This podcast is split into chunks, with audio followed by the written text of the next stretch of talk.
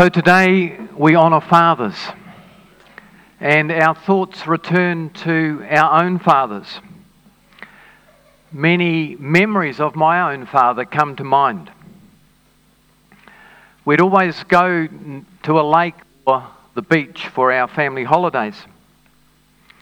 My dad would swim every day, regardless of the temperature, and he would lead the way, and we were supposed to follow. When I was a little boy, I regarded my father as being strong and brave. He was a good swimmer, able to swim out into the deep, dangerous water that I was afraid of.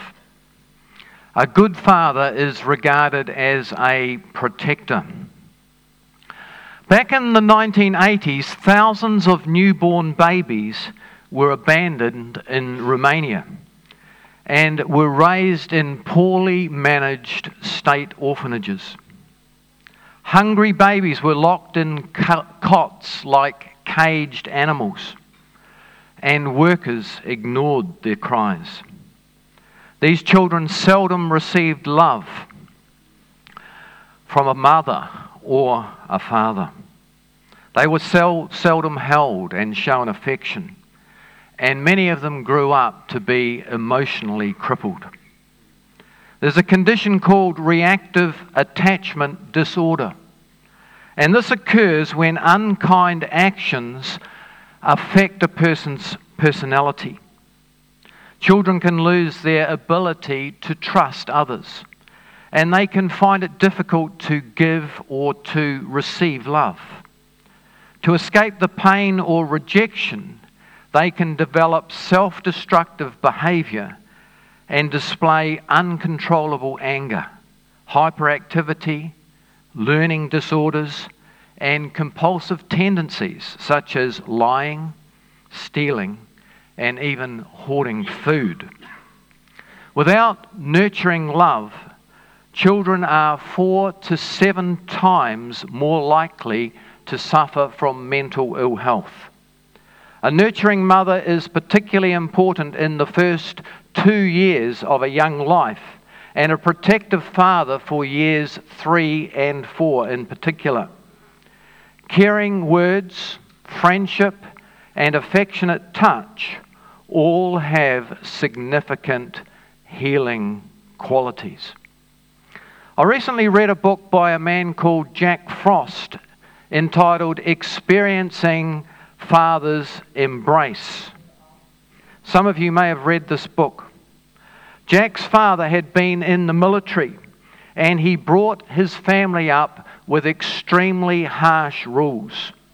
Jack received very little love from his father, little encouragement or special times with his dad.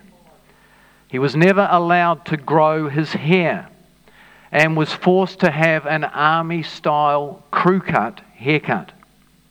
One day when he was 18, his father said, You'd better get your hair cut by tomorrow night or else. The next evening, his father forced him to the ground and forcibly cut his hair. Jack angrily abused his father, packed his bags, and left home. He moved into a, town, into a house in town with a bunch of drug users. Every day, his father would come to the front door and try to talk to him, but Jack would have nothing to do with his father. One night at 2:30 in the morning, his father got the phone call that he had been dreading. Mr. Frost, your son is here at the hospital. He's taken an overdose of LSD. Jack lay in a semi comatose state for five days, and his father never left his side. The only thing that Jack could remember from those five days was his dad repeating over and over, Son, I love you. Everything is going to be all right. At the time that he'd failed his father the most, his father had finally expressed love to Jack. The love that Jack had been craving all his life. Jack recovered with no permanent damage. And by age 24, Jack was strong, self confident, and captain of a fishing boat. He'd accepted Jesus as his Lord, but he still struggled to bond in healthy relationships. Many of us struggle in life because we're afraid to give and to receive love. This may be the result of a lack of expressed love from our parents, or because we've experienced some tra- traumatic form of rejection. We may put up boundaries and walls to keep people at a distance. Satan whispers that God doesn't love us, and we feel the need to strive to try and earn God's love. Satan makes us think that God is an abusive, angry, distant, and impatient man up there in the sky. But John 8, verse 44, makes it clear that Satan is the father of lies. Our self image helps determine the depth of intimacy in our lives. If we don't feel lovable, we find it difficult to accept God's love and God's favour. We may feel that it's conditional on what we say and what we do, rather than on what Jesus has already done for us on the cross. Are you able to share your deepest hurts and struggles with someone? Are you an encouraging person? Have you accepted the lie that real men don't cry or don't get in touch with their emotions? In 1 Corinthians 13, verses 2 and 3, these verses should be on the screen. Okay, um, it says, If I have faith that can move mountains, but do not have love, I am nothing. If I give all I possess to the poor and give over my body to hardship that I may boast, but do not have love, I have nothing. We cannot earn love. It's very easy to give our time to our work or to our ministry, yet neglect our wife and children.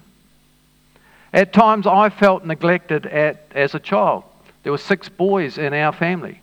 My dad was a pastor, and he was too busy to spend a lot of quality time with me. And so I intentionally made every effort to be there for my own children. I'd try to be at home when they got home from school because I knew that that was the time when they wanted to talk about all that had happened during the day.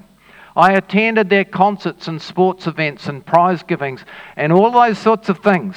And Helen and I would be there in the audience, and we could see our children up there on stage scanning the audience, looking for mum and dad. And finally, they'd see us and they'd give us a little wave or they'd nod their heads, but they were so pleased we were there.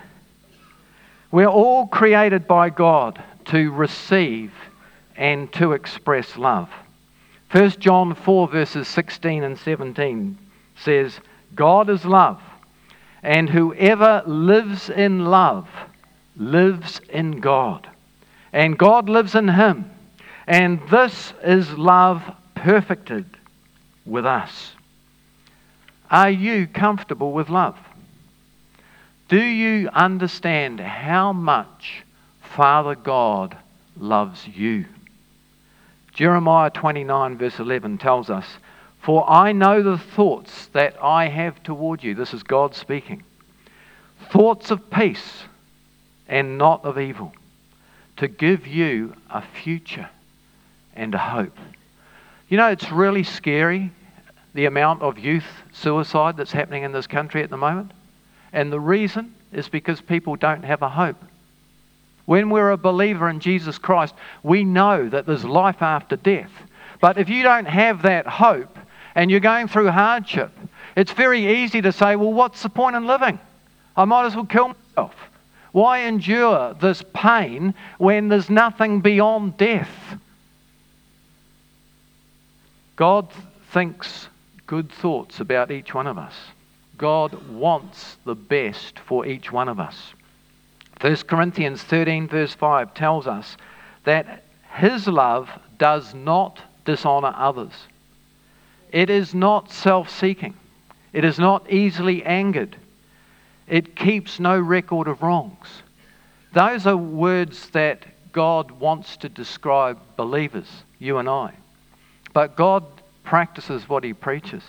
If God's telling us to behave like that, we can be sure that God, God behaves like that, and that is God's feeling and action. So God feels perfect love when he, fe- when he thinks about you and when he thinks about me. Jeremiah 31, verse 3 The Lord appeared to us in the past, saying, I have loved you with an everlasting love. I have drawn you with unfailing kindness. That's a powerful verse. Everlasting love. If you know God, if you have a relationship with God, you're going to walk in that everlasting love forever and forever. And God has crafted us to also be instruments of His love. He desires that we demonstrate His compassion and tenderness to the people that we meet in life, that we allow His affection to fill the hurt and empty places of our heart.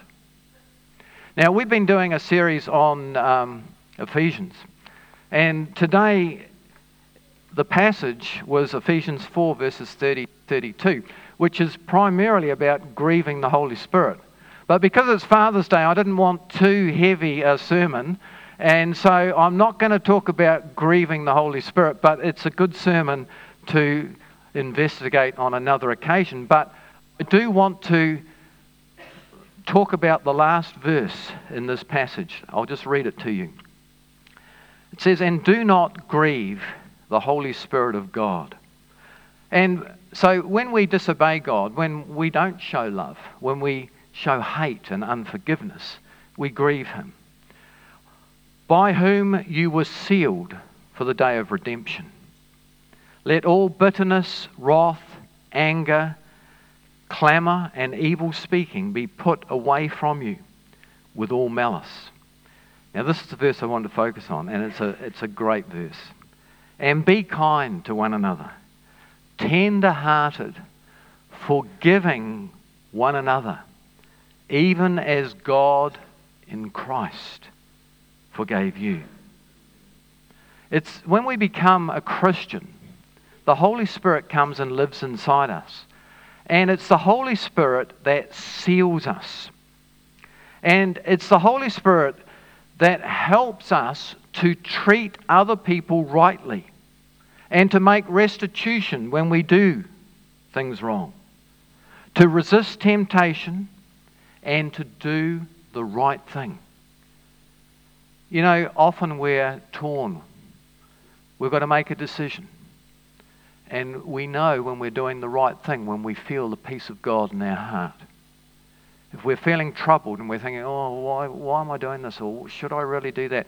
That's the Holy Spirit saying, no, don't go down that track. And so the Holy Spirit will help and guide us to live in sexual purity and to deal with our wrong desires. He will walk with us. He will give us the information we need, the discernment and motivation we need to move forward towards perfection in Jesus Christ. He will give us the gifts of the Spirit to operate in. And He will give us the fruit of the Spirit to manifest in our lives. And all this comes out through being in a loving relationship with God and a desire to stay in that relationship. So I, I love my wife, and I'm thinking, if I did this, she wouldn't be happy with me. And I want her favor and I want her love, so no, I'm not going to do that because I don't want to upset her. And it's the same as we walk in the Spirit. We love God. We want to keep the peace of God in our hearts. And so if something tempts us and we think, no, that's wrong, God wouldn't be happy with me if I did that. And so we want to preserve that relationship. We want to live in God's peace, joy, forgiveness, blessing, encouragement, and unity. And so the key verses in, in that verse 32, uh, they provide the solution to our relational difficulties. Be kind to each other, tender hearted, forgiving one another, just as God through Christ has forgiven you. Tender hearted. I've got uh, one of my daughters with me today, and I can still remember the birth of each of my three children. Picking up that little bundle of joy in my arms and thinking, This is my daughter. I love this little girl. I'm going to care for this little girl. I'm going to protect her. Now, that's a tender hearted feeling. That's, I'm going to look after you. I care about you. I've got a soft heart. And you know, that little girl has a soft heart too. And isn't it great if we can go through life keeping a soft, tender heart? But our hearts get hardened when we go our own way rather than God's way. When we get involved in things that we know God doesn't like. And so our conscience, that normally tells us what's right and what's wrong, can become hardened and we don't hear the voice as, of God as clearly as we used to. You know, a young child may fall in the mud or get into a little scrap with another child. But any wrongdoing doesn't make us love that child any less. We love that child because that child belongs to us and we care for that child. We know that they'll make mistakes, but we help them through their squabbles and their difficulties and we grow them in the Lord to be the people that He wants them to be. And we can also gently and graciously help people in need around us. People who are sick, people who are going through sorrow or trouble. A cup of water to the thirsty person, food for the homeless no condemnation is offered to anyone for being thirsty or homeless or sick or old or in jail. Only genuine concern, shown simply and tenderly as an expression of selfless love. You know, I read a story about a Christian man who had been a sergeant major in the army. And he was very bossy and he was used to getting his own way. But then someone had just hurt his feelings. And so a couple of leaders in the church decided that they were going to go and pay this man a visit. And here was this man, he was very angry. He was full of his own rights because he'd been mistreated. But after some gentle conversation, he broke down and wept. His shoulders shook and he apologized. The two leaders realized that for such a person to admit that his attitude was wrong was a miracle of the Holy Spirit. They had come alongside this man in the spirit of Galatians chapter 1, chapter 6, verse 1, which says, Brothers, if someone is caught in sin, you who are spiritual should restore him gently, but watch yourself or you also will be tempted. We also can ask the Lord to help us to change the way we feel, the way we act and behave. The more tender hearted things that we do for other people, the more tender hearted we become. We may not know what to say to a person who's grieving the loss of a loved one, but we can just go and sit quietly with them. Or the person who has a doctor's appointment that they're worried about. We can just go and be with them. We can show kindness by picking up that person who needs a ride to church or holding that crying baby while the mother deals with a crying toddler. There's all sorts of things that we can do to show God's love to people around us. Isaiah 61, verses 1 and 2 says, The Spirit of the sovereign Lord is upon me. Now, these were, this was a prophecy about Jesus. And Jesus quoted these verses in the temple. But these verses also apply to every believer who is full of the Holy Spirit, every believer who is walking in the Holy Spirit. The Spirit is a, of the sovereign Lord is upon you and upon me. For the Lord has anointed us to bring good news to the poor. He has sent us to comfort the brokenhearted and to proclaim that captives will be released and prisoners will be free. He has sent me to tell those who mourn that the time of the Lord's favor has come. We've got a mission statement in this church to reach out to those needy people in our community with the love of Jesus Christ. And then the next phrase, forgiving one, of, one another. You know, not one of us deserve the goodness of God. None of us are worthy of God's goodness and mercy, His love. But we are saved because God first loved us. And He sent His Son Jesus to die and take the punishment that we deserved for our sins. And God chose to indwell each one of us with His Holy Spirit. If God hadn't forgiven us, we couldn't have a relationship with Him or know what it means to lay down our own guilt and shame and move into a new life of wholeness and purity. Matthew 6, verses 14 and 15 tells us If you forgive those who sin against you, your heavenly Father will forgive you. But if you refuse to forgive others, your Father will not forgive your sins. To be forgiven is to be set free from guilt and shame, to love others and to do good to them. To forgive others is to say, I'm not going to heap guilt and shame and accusation on you. I'm not your judge and jury. I free you to the hands of Jesus so that God can deal with you himself. I receive God's forgiveness for my past. And so I'm not going to hang on you my guilt and shame. I want to free my mind to med- meditate on the things that God desires that I think about. I don't want my mind to be hijacked by negative thoughts. I'm not going to carry resentment and unforgiveness towards you because I want to stay in that zone of God's peace and God's love.